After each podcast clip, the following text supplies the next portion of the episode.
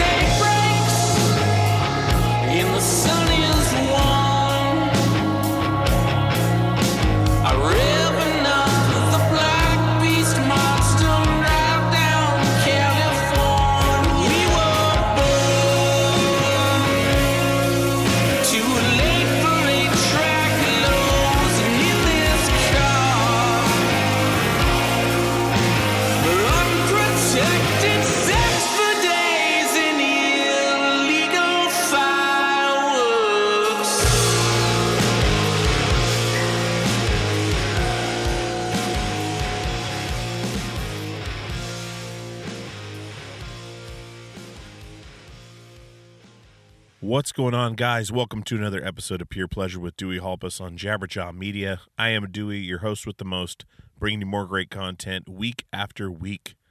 This week, we have Mr. Jonah Matranga from Far, One Line Drawing, Gratitude, New End Original. Uh, Jonah is a very prolific man. He's been in all kinds of bands. Uh, he's now an author. Uh, he's got all kinds of stuff going on.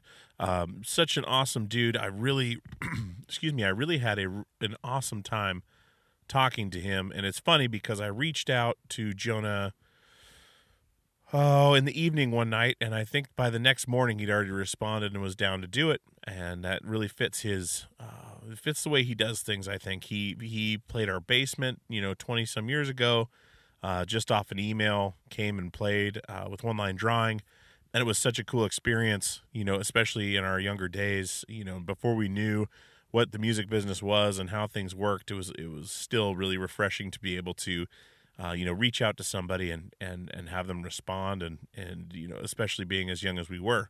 So uh, it was an awesome conversation. Jonah's an amazing person, and you know, kudos to him for coming on and being a great guest. We go all over the place with topics, uh, as we always do. I think you guys appreciate that about this show.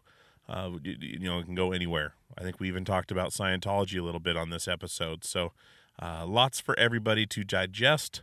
And you know, thank you guys so much for coming back week after week. I really appreciate uh, you know having the support from you guys and knowing you guys are are checking out the episodes and enjoying them. I hope you guys got through that last blast of episodes. I put out 10 episodes at the beginning of February, and I know it's hard to get through that much content. I know the one with Emma Arnold went about two and a half hours, and uh, so if you guys got through that, cheers to you. Hopefully, maybe you have some left to get you through your commute and all that business. But uh, yeah, we're back with Jonah Matranga. So um, go to purepleasurepodcast.com. That's the website that has all the information, uh, you know, all the links and, and show notes. And then, you know, if you, if you shout out the show to somebody and send them somewhere, send them to purepleasurepodcast.com and they can pull up basically every episode. There's like a media player on there that has all of them on there. They can scroll through and see what they like. Um, and with that being said, definitely share this with a friend. Uh, if you like the show, that's the best thing you can possibly do. And uh, yeah, definitely appreciate it. Been getting a lot more reviews on the show, which is also appreciated. I love seeing those reviews come in. Uh, it makes me think that uh, or well, it doesn't make me think. It it shows me that people are listening, um, you know, good or bad, and uh, I appreciate it. So thank you guys for that. Uh, peerpleasurepod at gmail.com is the email. You can get in touch with me, uh, you know, answer all my mail, uh, guest ideas, comments, anything. You can just hit me up. Peerpleasurepod at gmail.com. All right, guys, no sponsors this week again. Uh, keeping it fresh, keeping it short. Uh, so without further ado, let's get into my conversation with Jonah Matranga.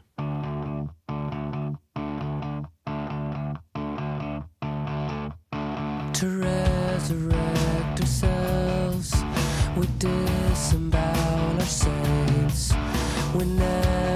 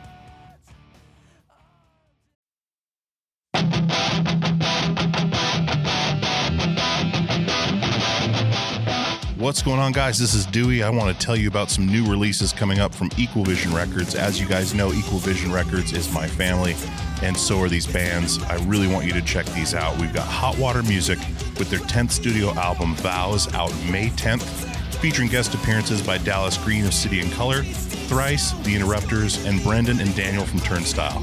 See them on their 30th anniversary tour with Quicksand in the States in May and June, and Europe in November. Hotwatermusic.com for more info. We also have Be Well with their new 7 inch A Tap I Can't Turn Off out now.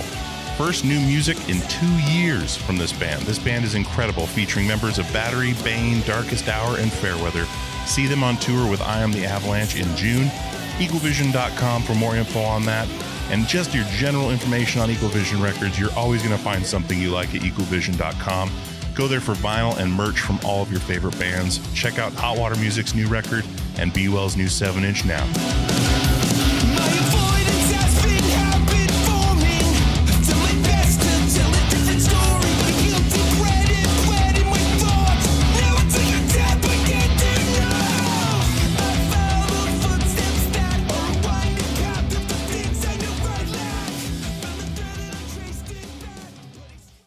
What's going on, guys? This is Dewey from Peer Pleasure, and I want to tell you about our newest sponsor, DistroKid. DistroKid distributes your music across all online platforms.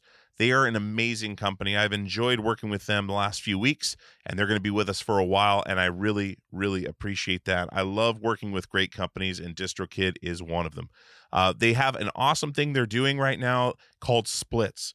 Now, if you're working as most people are online, doing collaborations with people from all over the country, all over the world, as easy as that is with the internet, uh, you want to get those people paid when you put that music online. And splits can do that. You can add an unlimited amount of collaborators to any track.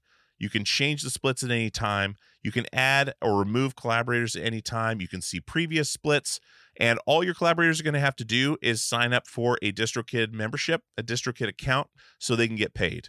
And as always, DistroKid never takes a cut. You and your collaborators get 100% of the earnings in total.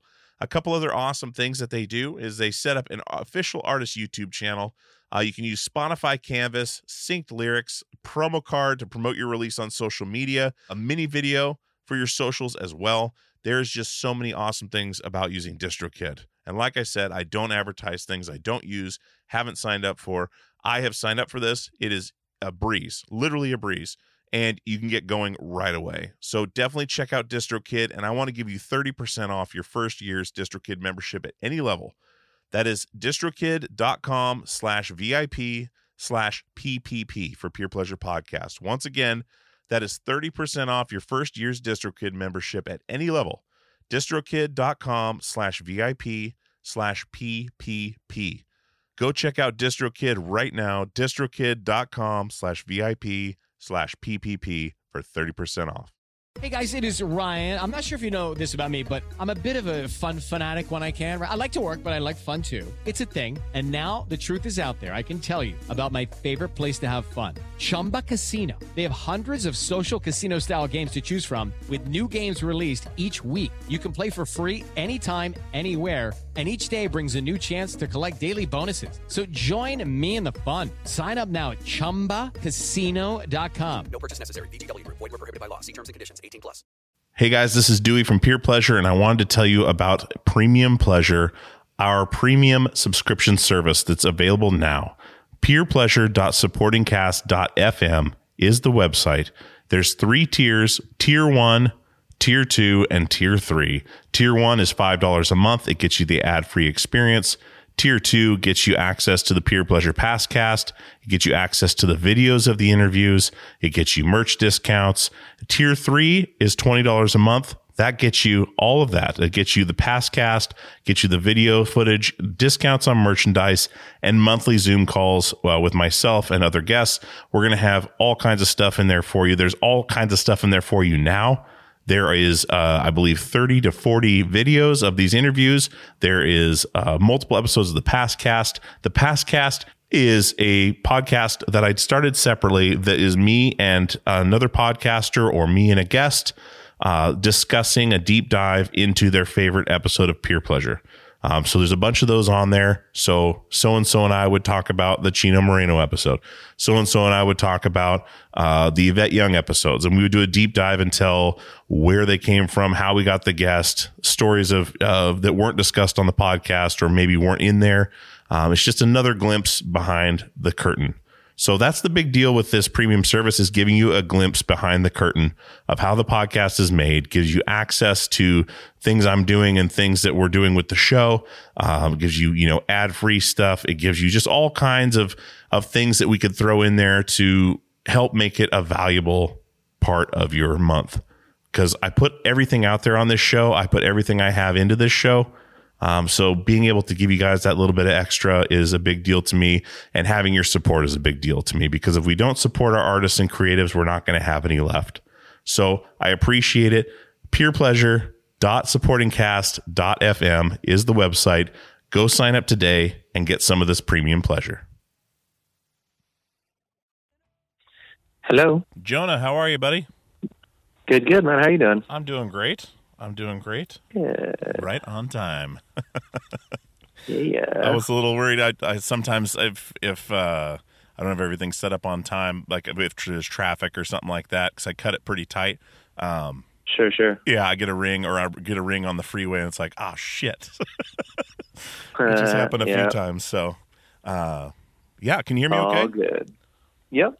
right on, brother. So, uh, Jonah Matranga, welcome to the Peer Pleasure Podcast, my friend. Oh, thanks.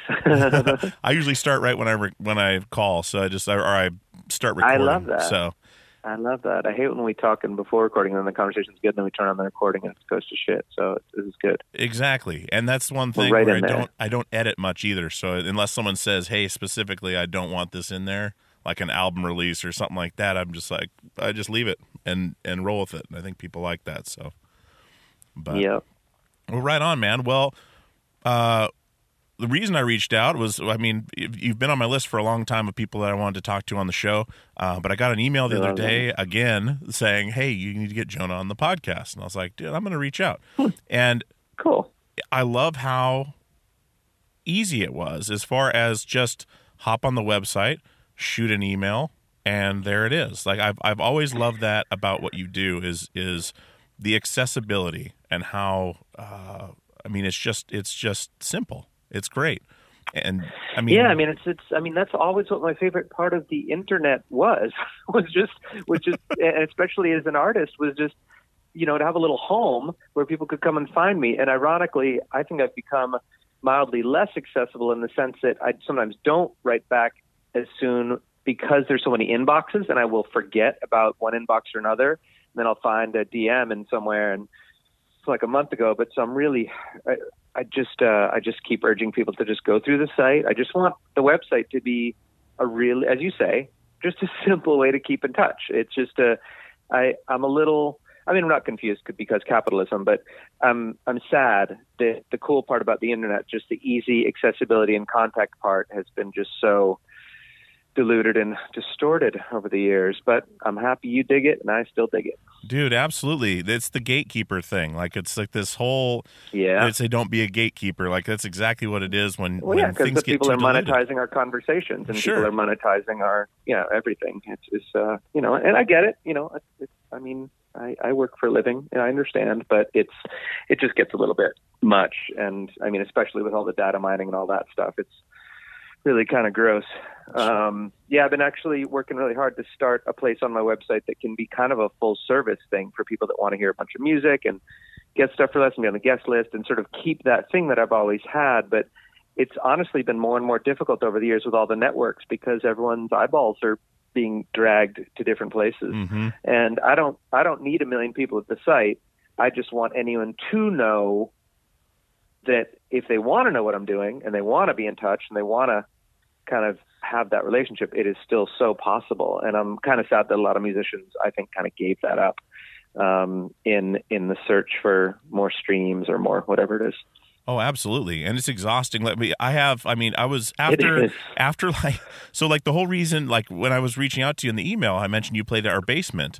This, so this Right. was 20 years ago. So like Right. the funny thing is, we did the same thing back then. Like we got online to the the Exactly. and we were like, wait a minute, it needs a show in Portland. We have a basement. Our old our old like when we were first starting out uh, as a band, our manager was like, we should do this. We should play the basement show and blah blah blah. And that's exactly what we did. And you rolled up to the house Yeah. and we're like, holy shit! Like, what? We were all like, at this time we hadn't done any touring yet, so we were still like super starstruck, and and it was just like, holy shit! Like this is happening, which was awesome. It was like this pure magical thing before we saw behind the curtain of of later times, and Right. so it was still pure and we're like and we're just up in the kitchen like okay so we're gonna give him all the money and we're gonna let him keep all the pizza that's left and he's gonna be so stoked like we're literally talking about this grown adults talking about this how to how to like make this as special as possible and uh, and you came and you were amazing and everyone had a great time and everyone you know just filled the house and and our landlord didn't show up which was awesome because he was our neighbor. And uh and it was beautiful. And but it was just it was exactly the same as 20 years ago. Like send an email yeah i'll be there. Oh fuck yeah. Yeah, I mean, I it, that's the whole thing is like I, I just I I got really just from very early in being a musician. Obviously, the the songs come first, um, and the ideas come first, and that's what I'm the most in love with. And sharing them with people in as personal a way as possible has turned out to be a really close second to all that. And so I've always been so into that. And I, I mean, I have so much to thank the internet for. I mean, I really uh, wouldn't probably be doing this for a living if it weren't for it. So uh, I'm grateful for it. And it's been strange how it's really cut both ways over the years in terms of, you know, trying to make a living and trying to keep in touch with people. And, um, but yeah, it's, and that's always that exact scenario you describe is what I love so much precisely because there's so many preconceptions I mean, we have a word in our lexicon called rock star that has nothing to do with being a musician. You know, Mhm. there's there's so much mythology around the music thing, and I get it. I love artists too, and I fall in love with music so deeply. And I've met artists and been completely tongue tied and starstruck, just whether they're famous or not, just because I've known them through their tunes. And so I absolutely get it, and I'm never weirded out by it. Um, sincerity just never gets old, honestly, and so I'm never weirded out by it because I'm that person too. Um, and it is a little strange when people keep it, when people kind of get stuck in the, yeah, they can't just be human with me. Um, it- you know, I, it's, um, or, or they, or they they presume that I will have an attitude because it's what they presume of artists, um, and kind of start it that way. So it's it's an interesting thing, this the whole musician thing. But I'm just, I just, I'm just a goddamn nerd, you know. I just like I just like hanging out with people. I don't know. Um, so anyway, um, I, I appreciate it. I'm re- and I love that there's this history. One of my favorite things about still being going is that I'm talking to more and more people who, yeah, 20 fucking years ago. That's a lifetime ago, you know. Yeah. Um, but here we still are, and I'm just really, I'm really grateful for that and happy about it. Dude, absolutely. And the and the cool thing is, I mean, I know the amount if you were to sit down and I know you've probably never done this, but if, I'm sure other people have and look at how many people you your music has influenced over the years. The funny thing is that band that we were in starting and doing our thing uh pl- playing that basement show at our house, having you come to our house, that was like instrumental in motivating us to keep going and do the same thing like talking to people online and, and doing that whole thing where where you know keep it as, as real as possible. That band then became portugal the man who just you know won a grammy last year and like it, like took over the, it, and but that's the basement. Like that was us. Like that that's where it started was holy shit we could do this. Like it was one of those things Right. And that that whole over this 20 years has spawned into something enormous you know and I, it's crazy I love that. I, that's, that's that's that's an amazing, that's an amazing story. Are you still playing with Portugal? no no i stopped Uh-huh. in 2007 I, have three kids now and so i needed to get like a, Yep. a day Yep. job so I, or like a career of some kind so i'm a commercial plumber now Sure.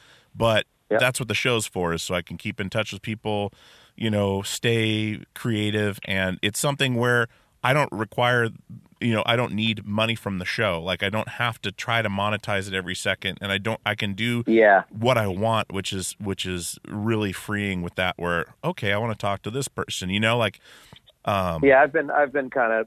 I mean, I'm not. It's you know, it's kind of a grass is always greener thing, but I, I love that you have. Yeah, you have an income. You have that sorted out, and Yeah. then you get to do this without needing to worry about the monetization of it. And of course, as as personal as I've always tried to keep it and been interested in keeping it, there is always like I've got I've got to be able to keep going. and there were you know, there were a few years there where, I mean, I would say honestly, for the past few years, I've been kind of wondering, huh, is this still sustainable? I mean, it just, um, the music industry has just imploded, and the a lot of the places that I would play are gone, and um, so it's been an interesting time. But I'm feeling really optimistic because this this little community on the website, it's basically just a, a DIY crowdfunded patronage thing, um, and it just it's been really heartening to have people be psyched to keep in touch in this way and you know a few bucks a month or whatever and it really helps me get to keep going and not have to worry about as you say trying to make the money and trying to do it Mhm. i just it, um I, i've i've just really i'm really grateful for the little community it's Sure. great Well, how did well? Yeah. One thing comes to mind talking about this. I mean, spanning twenty years now from when we first got in touch with you to now, you you're still doing it that way on your site, like doing it doing it DIY. Has the music Yep. industry's change over this twenty years affected you in a big way? Because you do still have that. I mean, you've been just doing it yourself all the way through. I mean, I know, of course, you know. Uh, well, I haven't more, actually. I, I mean, yeah, it's. I mean, there's a. Oh gosh, uh, there are just endless differences. It's kind of a book that I'm considering writing um, about the the ways in which. I- I mean, there's been you know endless articles about the ways in which the internet has affected the arts industry, but- Mhm. and that's not really news. But I, I kind of want to do one about smaller independent musicians. Um, because right from the start, my audience, generally speaking, is comprised of people who are, you know, like privileged and internet savvy, and and also because of, you know, the sort of the left leaning political nature of of an indie music scene, generally speaking, it's a lot of people who are kind of like, you know, want to stick it to the man or whatever, you know, whatever Mhm. that means, and that's fine. And it's just that when downloading music became a thing, ironically, independent musicians were the most uh, disproportionately affected by this because Britney fans, you know, and this is back in the day when the internet was just getting going. Now, obviously, I understand that everyone has everything, um, but there was a time when, when certainly when Na- you know Napster was not a thing that everyone knew about, um, and and torrenting and all you know all of these sort of technologies that have come along. Most times, it's kind of nerdy, computer centric people who know about this stuff and take advantage of it. So a lot of mainstream artists weren't actually getting hit that hard initially. I mean, again, now everyone, everything has changed now, but the first 10 years of it, it was ironic because artists that really didn't need the money were still making the money, but a lot of artists that really needed the money, like every sale actually mattered, um, were re- re- really it was a tough one. Um, but and between that and the live venue consolidation and um, there's kind of a you know the main myth was, oh well, no one's going to pay for music anymore, but everyone's going to come to the show and they'll buy merch. And the obvious math equation that no one wanted to talk about was that, well, if there's a hundred artists and they've all make, you know, let's just for the sake of it say they make 50% on music sales and 50% on touring and such. Because the music sales are gone, they need to tour twice as much to make the same amount of money they made before. And then, of course, then there's twice as many bands touring. Um, and even one's favorite band, if they come through town once a year, sure, everyone, you know, I'm going to buy a ticket to see them. If they come through town twice, I might not buy a ticket the second time. I'm probably not going to buy a T-shirt the second time, you know. Yeah. And so that whole that whole initial myth uh, was was it, no one questioned it, but everyone living it as an independent artist really felt it. Um, and yeah, and also because there wasn't a lot of money in it for thirty million dollar CEOs, a lot of entities came in, the Spotify's of the world and all that, um, came in to fill this vacuum when when the you know the regular label system had basically dropped the ball on downloading and didn't understand what was coming. And so, you know, God bless technology for doing that. And it also created a wall between the artist and the audience that I was thinking was finally breaking down with the internet. Mhm. But then new middle entities come came in, and the streaming industry. I often joke about this, but it's really true.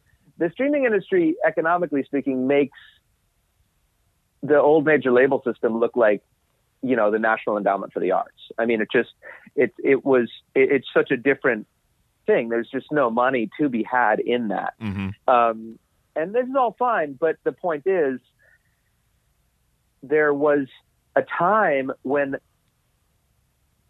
the, all the streaming services were going gangbusters, but there still weren't the tools created for artists to do it by themselves because everyone wanted to cut. Um, so it's really only been recently that I've been able to figure out a way on my own website. There's actually an amazing little company called Bandzoogle that makes this really great platform that gives the artist a ton of tools. If you want to do the DIY route, that that I can actually exist now, and it's easy to have, you know, to share music and videos and all this stuff on the site, and have a, you know, and have a little kind of like gated community on the site. Those things didn't exist for a long time, and so unless you you had the money to pay a web developer or or knew a bunch of stuff about web development, it was really really hard to provide a service akin to what the streaming services could offer. Um, and I don't blame consumers in a lot of ways. In a lot of ways, Spotify's a great deal. You know, here's all the music in the fucking universe for seven bucks a month or whatever it is, you know, 10 bucks a month. But for it, it, you know, it really has, has been tough on independent artists. And again, I feel so grateful that people care enough about me and the music and that the relationships I formed up till that point were were and are strong enough that people will will seek me out, will ask me to come and play, will have me make recordings for them or write song lyrics for them or whatever it is. Um, I'm just so grateful because I know so many independent artists that just got decimated. Mhm. Um, and uh, I just, yeah, and I, I think a lot of people don't understand that if if they're not where an artist is. Um, and I to- absolutely get their perspective. I always thought that you know Lars, when Lars Metallica went about it the exact wrong way, because it's never been about the artist and the audience. The artist and the audience love each other. That's you know it's a great relationship. It's about these middle entities that are giving the consumer this sort of freemium, you know, great deal thing, and it's it's sort of a microcosm for the way our, our, our world works, sadly, which is that give someone a good enough deal and they're not going to look at the ramifications for someone else. Sure. Sure. Um, Look at Walmart. You know, e- exact, exactly. Like, oh Yeah. yeah, you know, I get an electronic, you know, electronic little gadget thing for fifty bucks and it can do everything, but I don't because it's a good enough deal. I'm not thinking about, wow, how were they able to manufacture such a cool thing for fifty dollars? You know, in fucking China, um, you know, and but it's and it's a tough world to live in in that way. It really is the privilege problem, but I absolutely have empathy for anyone who doesn't have the time or the desire to look into these things because they're getting a good deal. It's, I mean, it's, it's, I'm not, I've never been mad at anyone. Um, I suppose except the CEO of Spotify because they know better. Yeah. Um, um, and it's, uh, actually sat down with a bunch of people years ago, kind of mid-level to, rel- I mean, Tom Waits was there and there were some relatively successful, well-off, you know, uh, John McCrea from Cake was there and, Uh huh. um, but anyways, it was a, basically trying to get a collective of artists together to to you know try and get our fair share of this you know this this music we are providing. Um, and a lot of people are talking about lawyers and suing Spotify and talking about the government and da da da. And I'm I'm into. I think it's all wonderful. I'm happy someone's doing that work. It's not necessarily work that I know what the hell to do, but it's all good.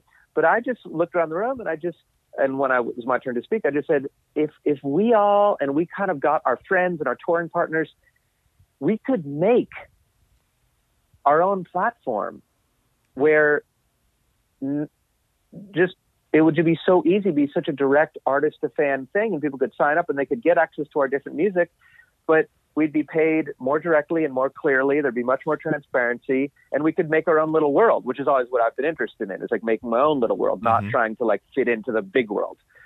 And no one was really into it. You know, everyone was really into like the big David and Goliath fight, and I was like, man, why don't we just go over here and we'll hang out, and then people can come with us who want to.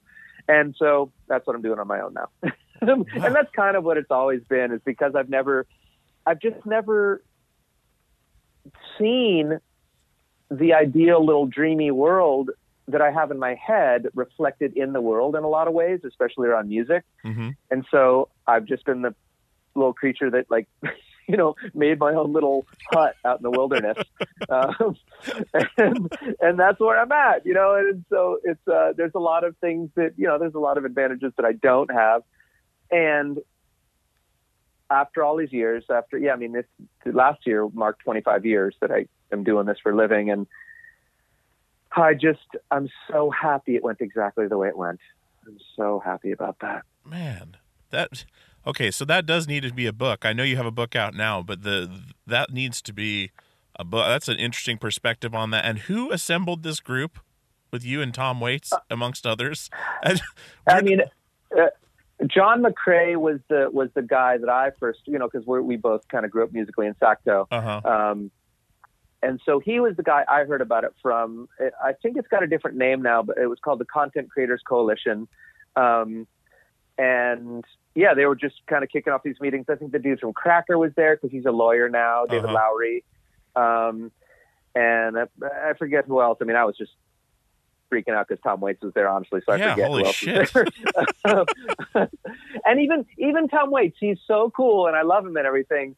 But when it was her his turn his turn to talk, he he just you know in his forgive my hilarious impression of Tom Waits, but his kind of you know, growly voice. Uh-huh. Like, well, I don't know, you know, I'm I'm doing pretty good, so I don't, I can't really complain, and and, like, and it's true because he's fine, you know. Yeah, Um, absolutely. But there were a lot of artists in the room that I know weren't fine.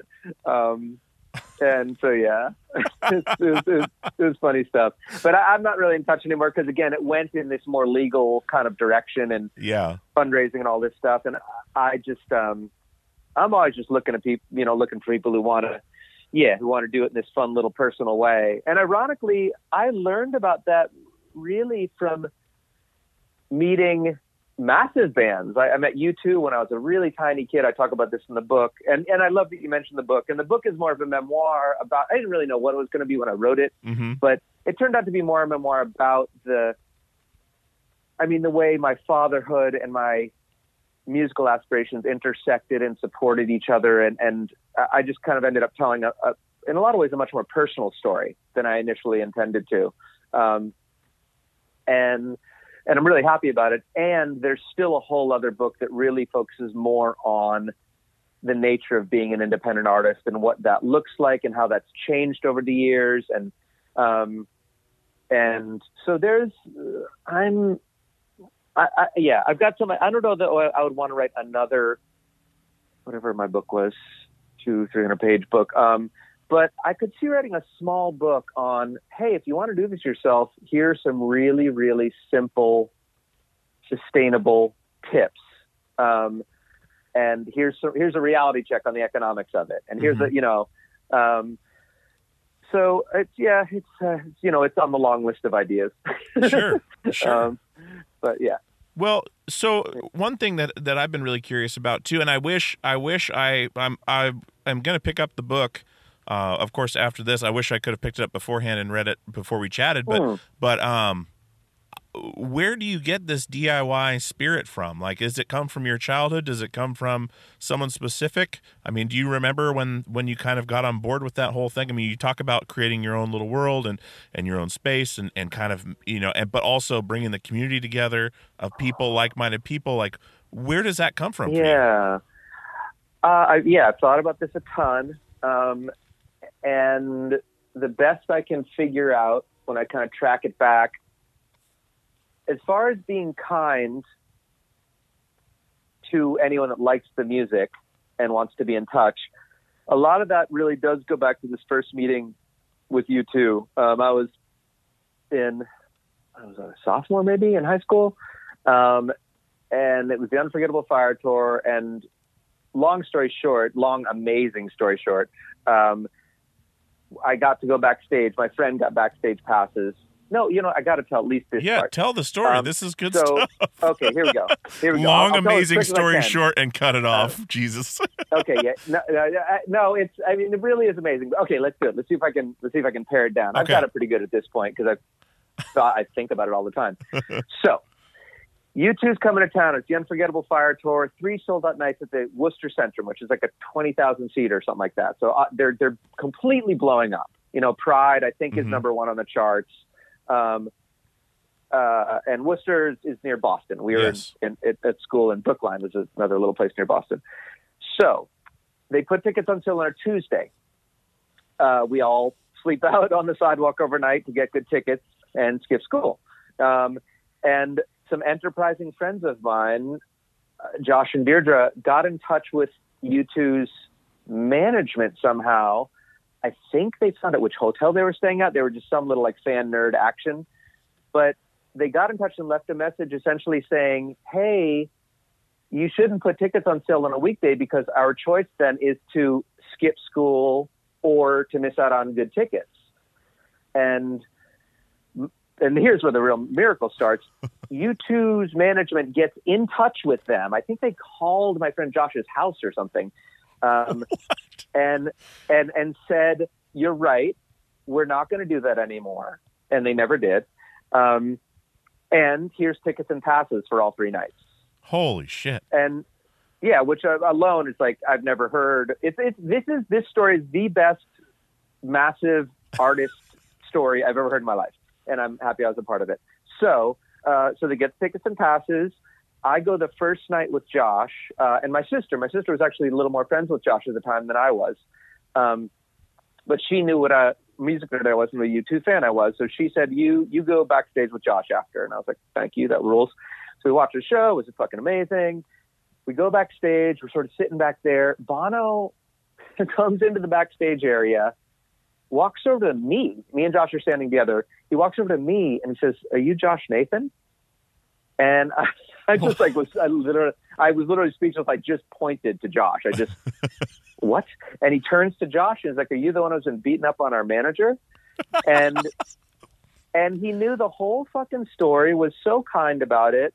Um, I wandered off and talked to the Edge for like 15 minutes about nothing. You know, I was just like a little like so you know just I, I can't even imagine the insane inane bullshit. I was you know just stuff about equipment. I'm like how do you get all the equipment on stage? And you know whatever I was saying he was just so kind. That's all I remember is he just stood with me and he was kind.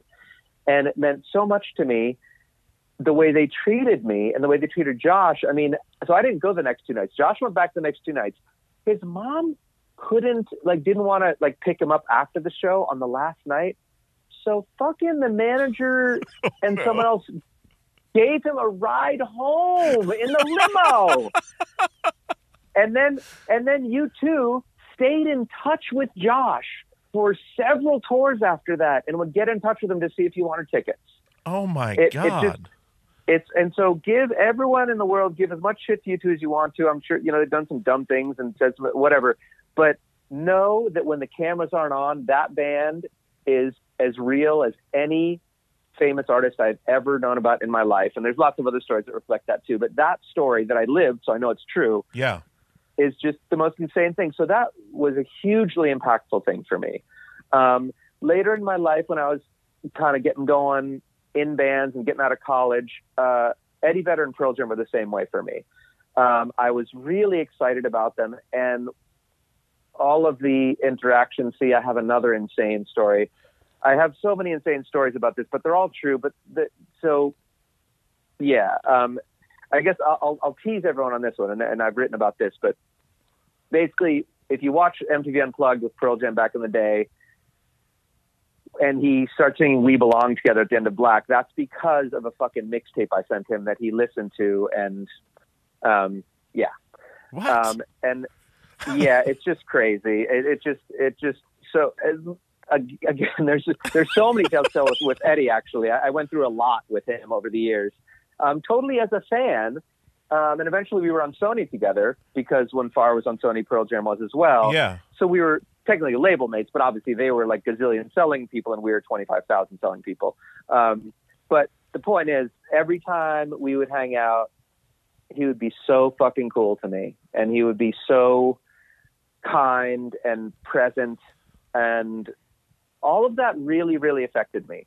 Um, I just thought, okay, if ever I have anyone give a shit about this music, I'm going to treat them the way these people treated me. hmm Um, and so that was a big deal. As far as the DIY part of it, I mean, partly I grew up pretty poor. The first memory I really have that I think relates to this is my one of my first I think no, my first job was a paper route um, when I was maybe I don't know eighth grade, seventh grade, or something like that. And we were we we had made our way to a relatively middle class neighborhood, and we were definitely the, you know one of the no, I would say the poorest family on the street. I think that's probably an easy one. Um, but so I would do this paper route, and on trash day, I would be kind of stunned by what people would throw away. You know, just working toaster ovens and Super 8 cameras and just all these random things. hmm And so on my paper route, I would fucking take shit off this out of the trash, like on the sidewalk, and and you know bring it home with me. And then I, I started building up, you know, this weird junk. And so every few weeks, I'd have yard sales um, with with the stuff that I found on the sidewalk. And I, my mom found a flyer uh, several years back now, but it blew my mind because this is after I'd already been doing sliding scale a ton and, and doing art the way I've been doing it.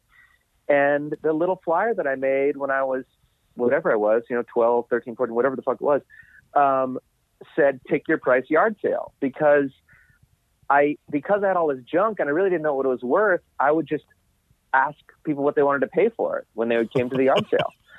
Um, and so I think that's always just been in, I don't know, just in my blood. I, Yeah. I can't remember an influence for that. That just was just a natural thing of making my way in the world and figuring out a way to do it. And I think I've always been something of a, a rebel, you know.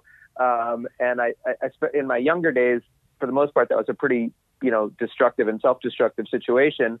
and I think it yielded some good shit where I just I if I look around, even if everyone's doing something one way, if I think of a way that just seems smarter or simpler or cooler, I'm very curious not only about why other people aren't doing it that way, but if there's any reason that I couldn't do it this other way. And so I just, I just, there's, so there, I would say there's curiosity, there's early poverty and really valuing, you know, small amounts of money. And there's just really enjoying interaction and what it is to break down a wall of commerce and be a human being with someone that kind of came from meeting the bands when I was young.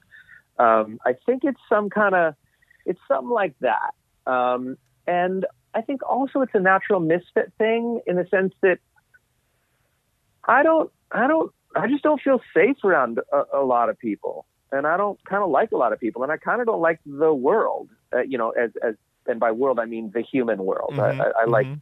The planet, um, and I like my life, and I don't really like the way we've turned out in a lot of ways. There's just a lot of, uh, yeah, just really yeah, just really kind of shitty lines that have been drawn that have really had some major ramifications. And so I just don't like it a, a lot. So I don't really want to hang out.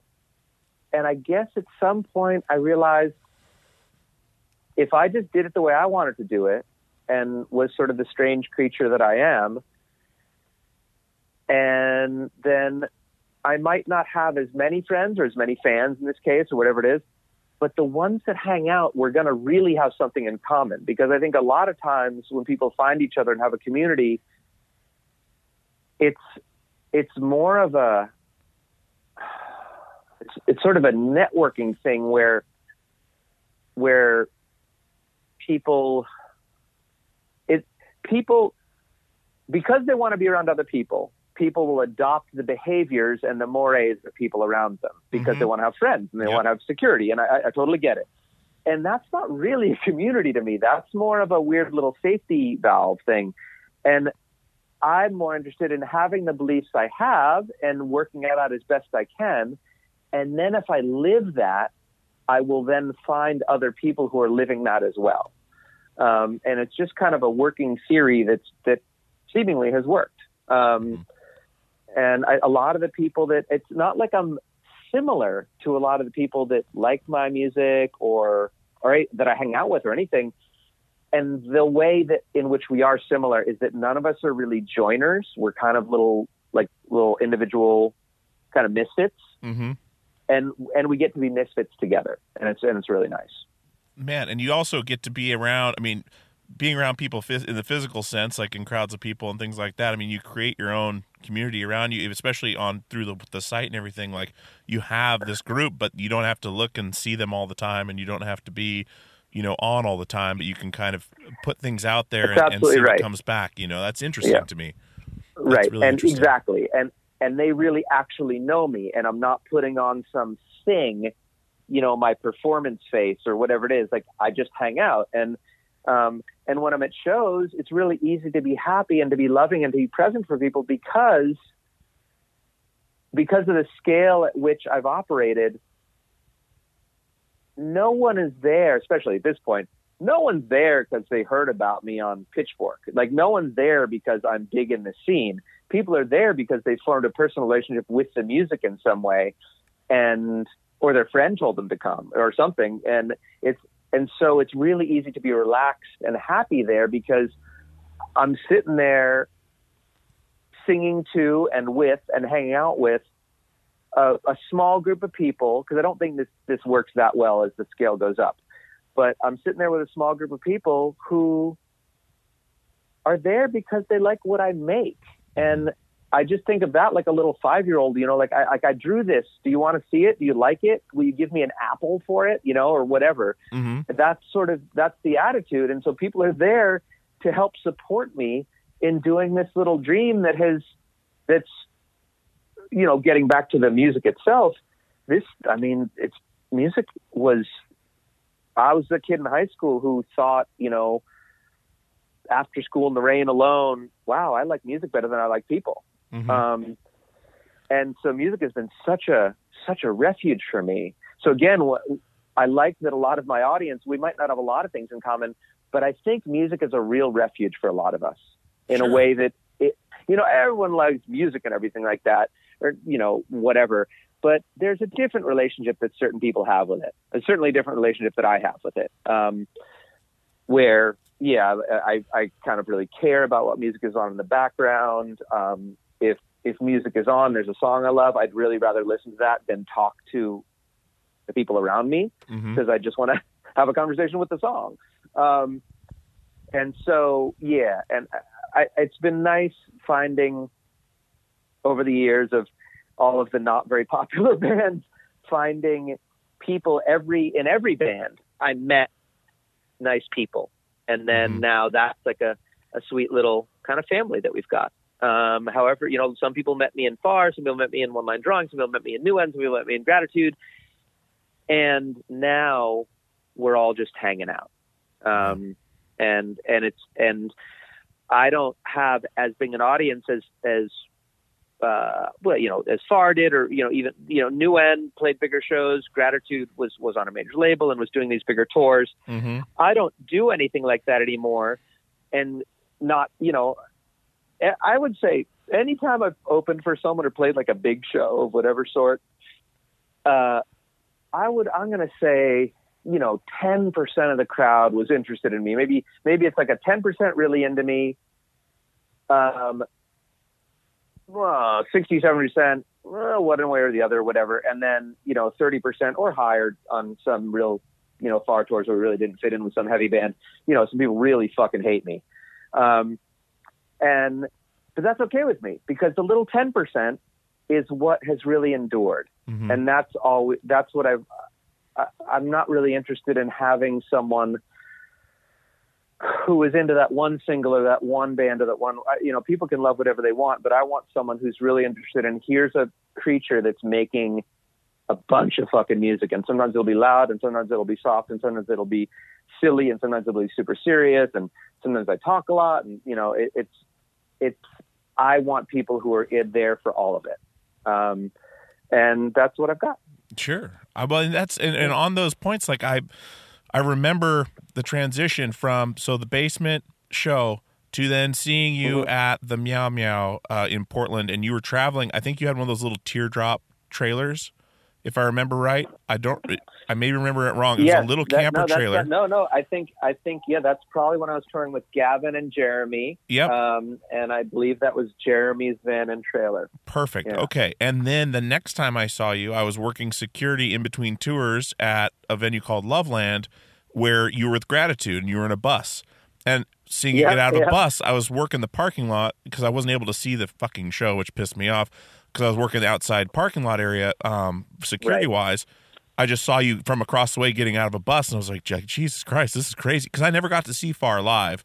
So, like, uh, Right. I came into Far, uh, you know, Water and Solutions. Uh, a buddy of mine had it in his in his CD booklet, um, giant case or Love it. whatever, and I was like, "This looks cool." He's like, "Check it out," and I put it on. I was like, "Holy shit!" And but but it was cool seeing that transition. So like, uh, but the other thing I was thinking of is is I talk to a lot of people on this show, and, and everyone has an opinion on music and, and how important it is. But one thing I was thinking of is, especially an artist like you who, who's always creating and always putting stuff out. It's funny to think about that.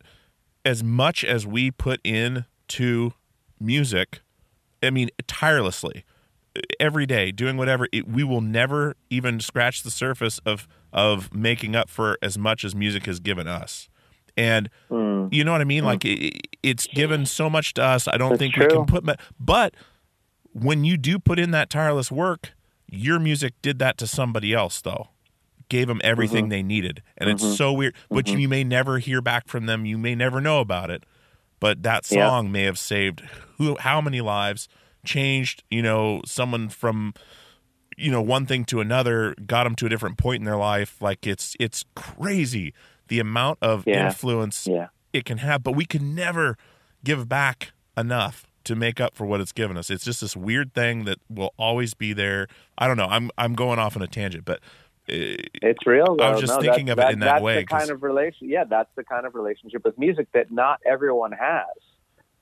Um, but the people that do, it's a real it's a real special thing as you as you are articulating. Absolutely, it's a thing that goes. It's it's tough to figure out what the value is. There's it's it's kind of literally priceless. Yeah. Um, yeah, I mean, the- Um, there's one thing with that yeah. too, where I, I've talked about before on the show, but people, so like music has been in my life forever, and I don't even understand someone who doesn't think of music in the same way. You know, like it's weird. Like people are just like, oh yeah, I like that beat. You know, like Nickelback fans and stuff. Like we're just like, yeah, yeah, I just need a good beat. You know, like um, you'll see Yeah. like uh, soldiers and stuff overseas. Like, yeah, you know, let the bodies hit the floor. This is a great song. Like it gets us pumped. You know, like they Yeah. just a surface level fan.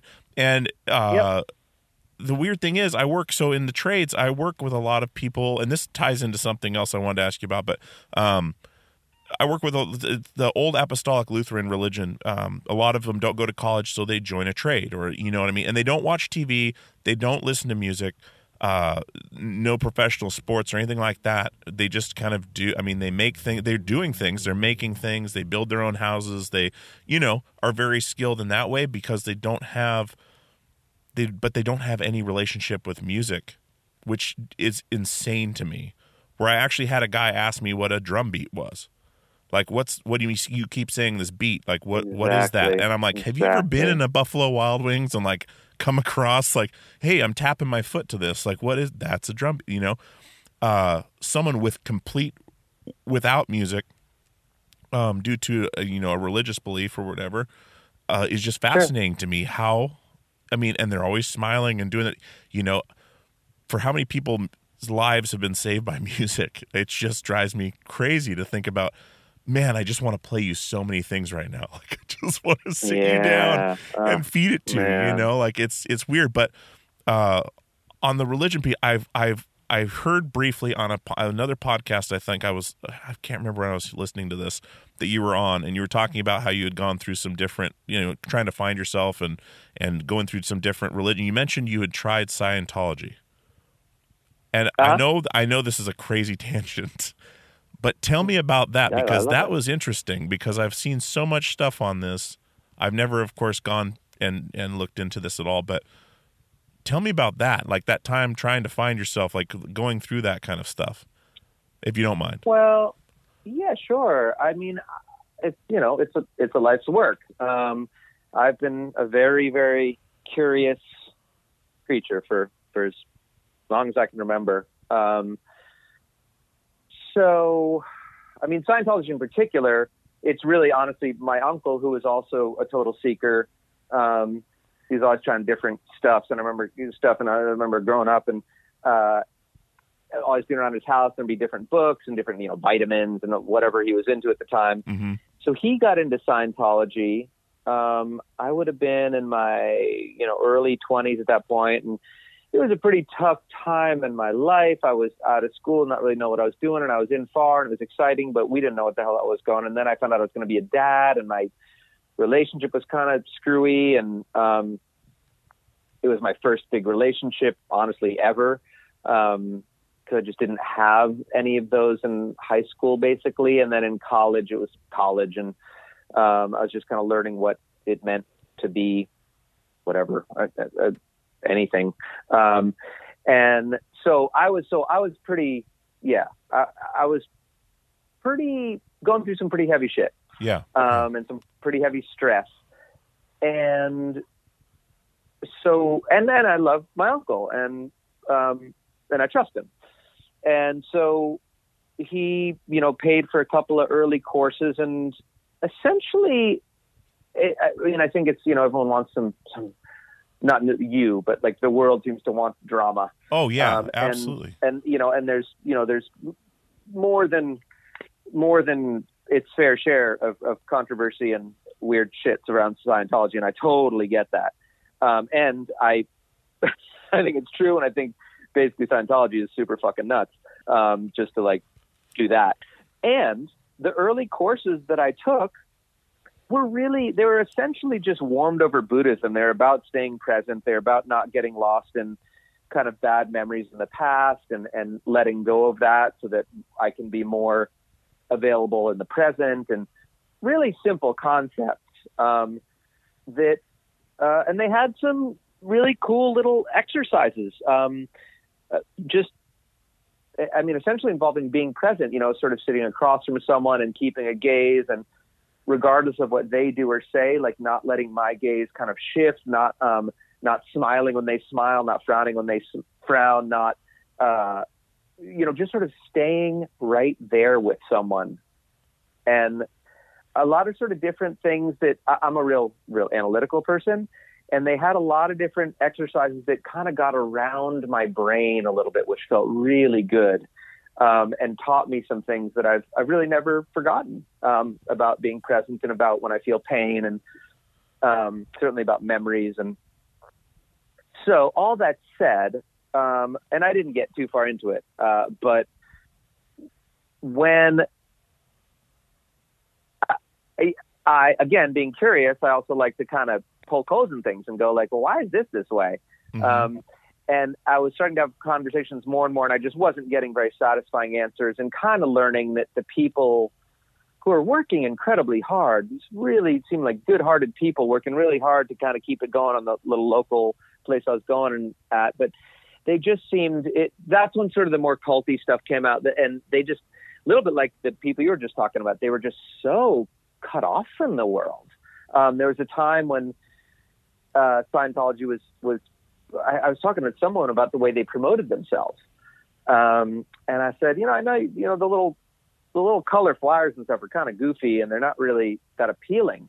And what's more, did you know there's this thing called email? Like there's a thing called the internet that like that where you can where you can communicate with people for fucking free. You don't need to mail all this stuff out. It doesn't cost so much money. And and I remember so clearly the woman who was I, I forget what she did there, but she was you know one of the sort of higher administrative people where where I was, and it was still kind of early days, but you know email was America Online was a thing, and she didn't know what email was and I and I just thought, oh shit, you're in a weird little cave. Like I don't know what's happening here, but fuck. And it, it was uh, this, you know, it's kind of this strange, sad moment. Um, and yeah, basically, I just kind of drifted away because lots of times I've tried. You know, I grew up.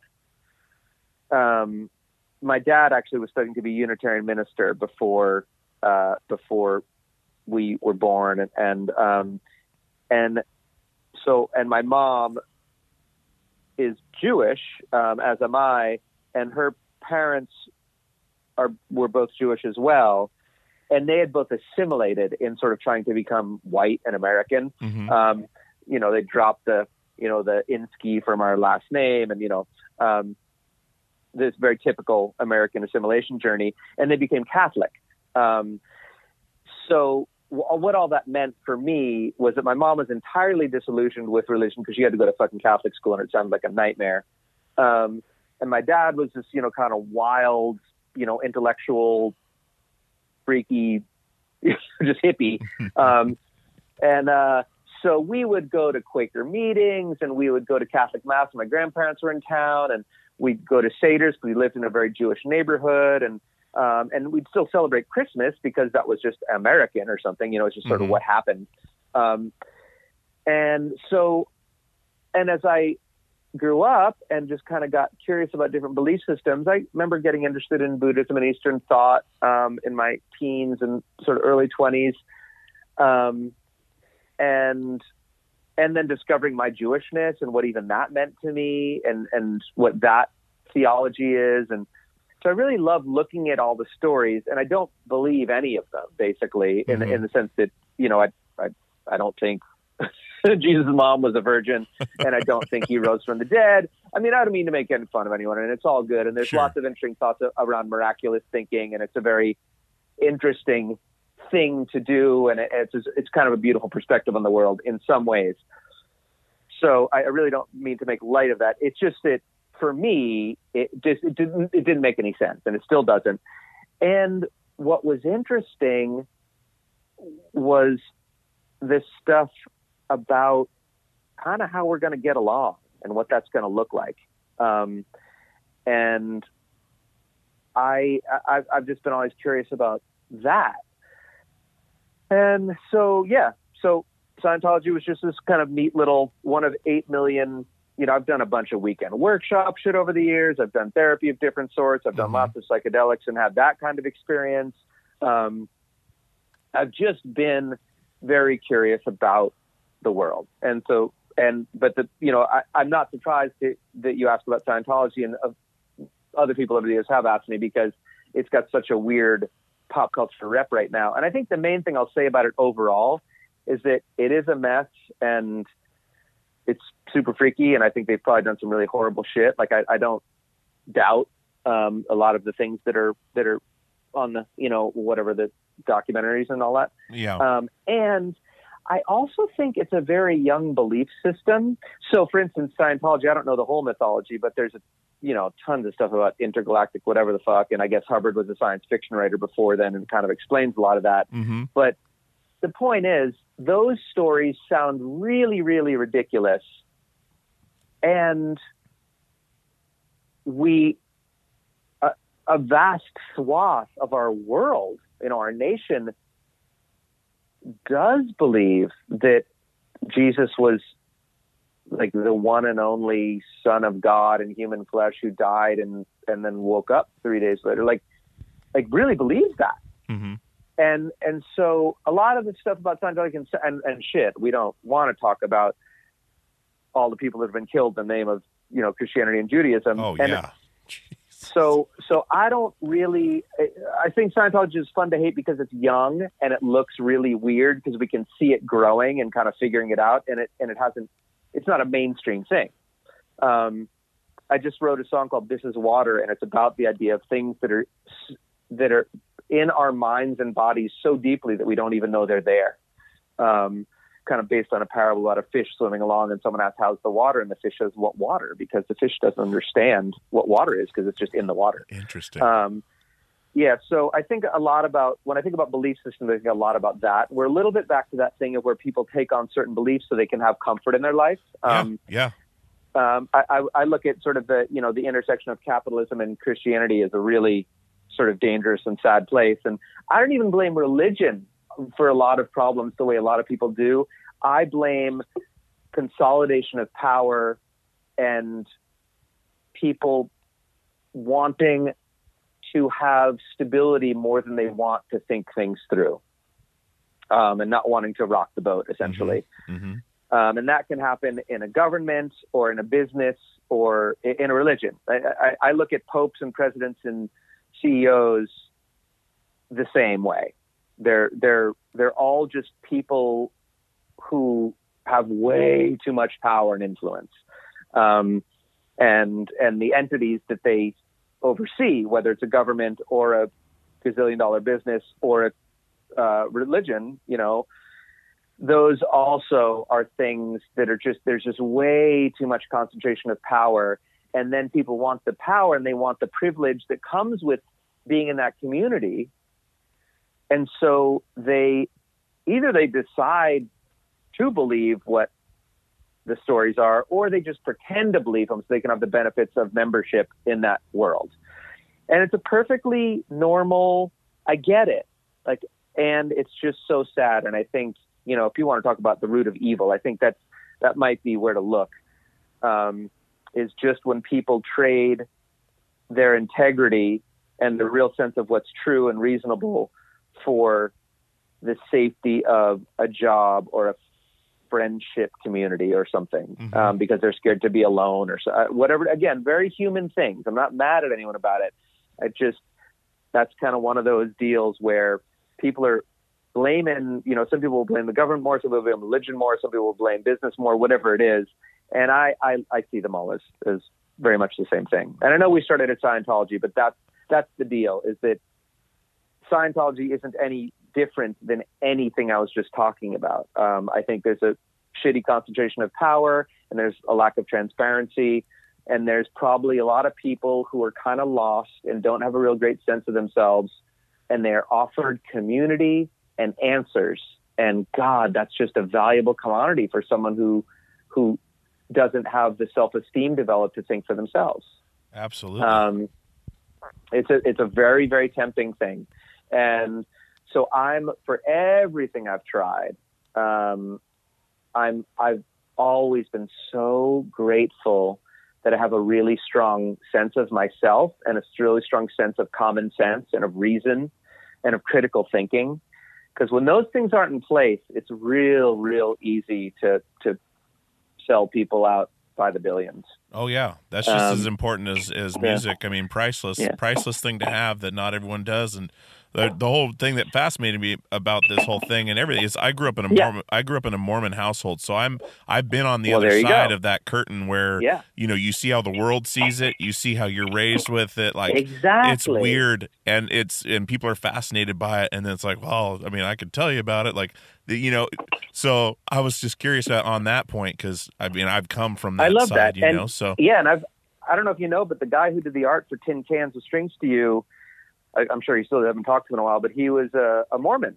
really Um, yeah, and uh, it just you know this amazing artist, this guy Steven. I just I I loved hanging out with him and talking with him um, Mhm. because yeah, he just had this wild mind, and I really loved this different world he was in. Yeah, no, and he he like we we got out of touch when he went and did his mission and stuff like that, and then he kind of wrote me some weird kind of like racist shit. But again, he was like Oh, the perfect. nicest guy in the world. Like, but he it wasn't even mean racist shit. It was Yeah. just. I, his mission was send him to the south, and he was just in this oh. basically massively predominantly black poor community yeah.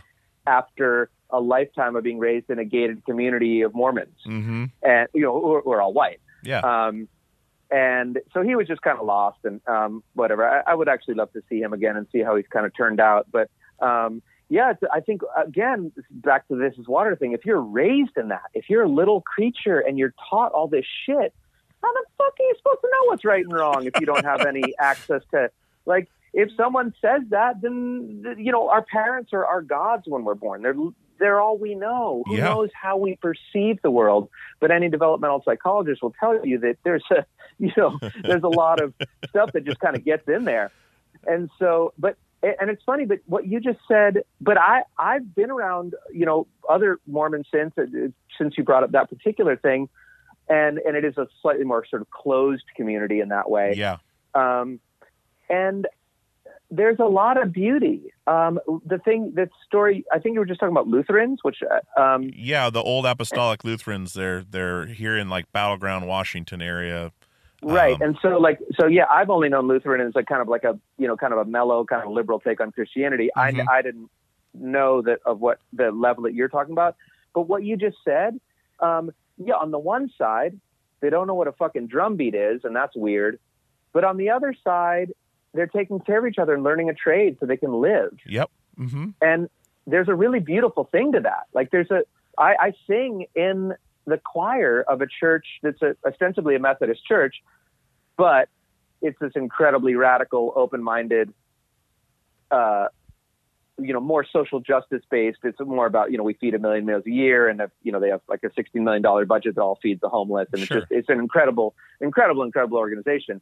And we gather and it's a beautiful it's just an impossibly beautiful thing to gather and sing together and talk about love and talk about showing up for each other which is all that church should be. Mm-hmm. Um, and yet it just meets all of this dogma and all of this money. And it, it so it's so sad when it gets lost because there's so much beauty to be had. And and to circle back to your initial question i believe the exact same thing about scientology. I think there's perfectly interesting basic underpinnings of what their belief system is. Again forget about the mythology because it sounds insane but Yeah. any mythology of any belief system sounds insane yeah truly. taken literally Um, absolutely.